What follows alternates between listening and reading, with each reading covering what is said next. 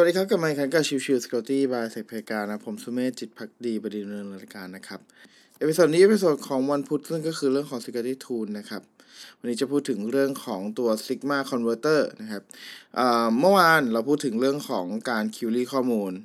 ทีนี้ในเรื่องของการ query ข้อมูลเนี่ยเราใช้ตัวของ SQL หรือตัวของทาง KQL ที่ใช้ในตัวของ Splunk กับตัวของทางอ่อ Azure นะครับทีนี้ เอ่อจริงๆ ผมเคยพูดไปแล้วในเรื่องของตัวตัวกลางที่ใช้ในการทำงาน ซึ่งเป็นการ เอ่อ convert ระหว่างตัว 2 ตัวด้วยกัน เพื่อให้มันแบบอย่างที่บอกครับ syntax มันแตกต่างกันเนาะเหมือนถ้ามันมีตัวกลางที่ช่วยในการ convert ได้มันก็จะยิ่งดี กลายเป็นว่าเราสามารถแชร์ตัวของ query ได้ง่าย แล้วก็รวมถึงการประยุกต์ใช้ในตัวของ search เอ่อ CM ที่แตกต่างกัน ก็สามารถดำเนินการได้เช่นเดียวกัน ดังนั้นใน part นี้ก็เป็น part ที่เราจะแนะนำในเรื่องของตัวเครื่องมือที่จะใช้นะครับเอ่อโดยโดยณปัจจุบันตอนนี้ 2024 แล้วเนี่ย ก็จะมีตัวของ 2 ตัวด้วยกันนะครับ ที่จะ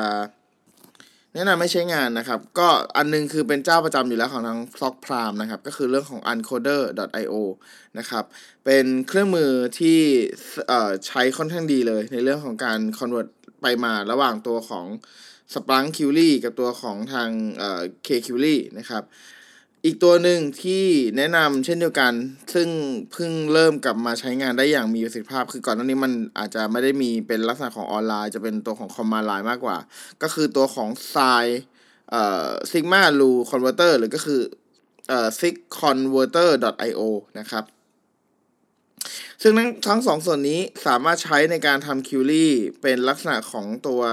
Sigma ได้ทั้งคู่นะครับ แล้วก็สามารถที่จะ convert ระหว่างหากัน ก็คือเราเปลี่ยนจาก Splunk ไปเป็น Sigma Sigma เสร็จไปเป็นตัวของ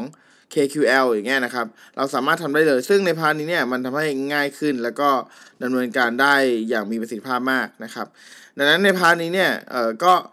หัวข้อนี้ เอาจริงๆคือเป็นหัวข้อสั้นๆ ไม่ได้มีอะไรมากนะครับ เป็นบอกว่าเออถ้าสมมติว่าเรามี SIEM ทั้งสองตัว แล้วเราอยากจะ convert ไปมาระหว่างกันเนี่ย เราควรจะใช้เครื่องมือตัวไหนดี ผมก็จะแนะนำตัวของ Sigma Rule นี่แหละ แต่ว่าถ้าจะเขียน Sigma Lu อาจจะเขียนไม่เป็น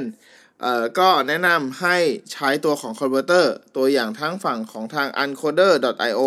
ซึ่งณตอนนี้เนี่ย จริง ๆ uncoder.io เนี่ยก็เรียกว่าเหมือนมี มี limitation มากขึ้นนะครับ แต่ว่าเขาก็มีเรื่องของตัว pricing มาแล้วอยู่ที่ประมาณ 11 ดอลลาร์เอ่อ12 ดอลลาร์ต่อเดือนนะครับโดยประมาณ แล้วก็อีกตัวหนึ่งคือฝั่งของตัวเอ่อ sigconverter.io อันนี้ก็เป็นตัวของเว็บไซต์อีกตัวหนึ่ง ซึ่งเป็นตัวของ official ของทางเอ่อทาง Sigma Lu Converter เอ่อที่เขาทำขึ้นมาใหม่นะครับ ก็ใช้ในการ query ในการ convert ระหว่างรูของเซียมทั้งสองตัวได้อย่างดีเลยนะครับ